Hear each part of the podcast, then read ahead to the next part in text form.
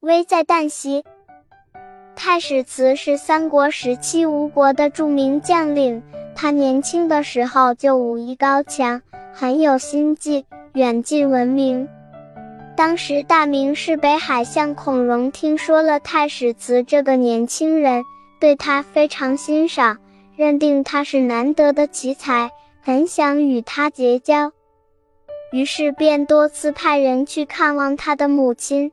并向他的母亲赠送了丰厚的礼物，这让太史慈的母亲非常感动。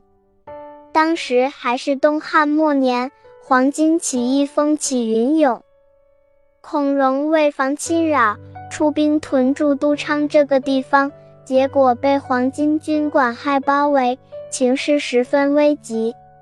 正好太史慈由辽东回家。母亲便命他去救助孔融。他说：“你和孔融并不认识，但是他在你走后，派人非常周到地照顾我的生活。今天他被敌军围困，你应该赶紧去救他哎。”太史慈赶到都昌城下，趁夜间找机会进入城内拜见孔融。孔融便派太史慈去找刘备搬救兵。太史慈来到平原，对刘备说：“我与孔融非亲非故，但都是讲道德仁义的人。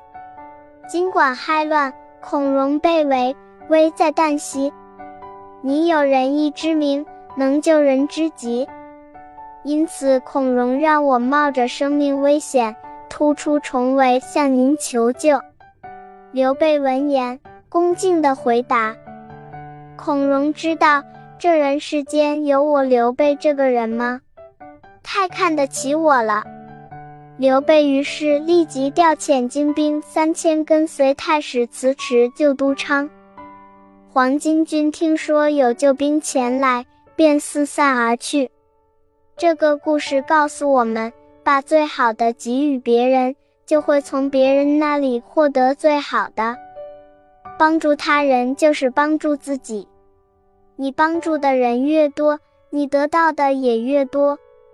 你越吝啬，就越一无所有。现实就是这样，只有那些乐于帮助他人的人，才会获得别人的尊重。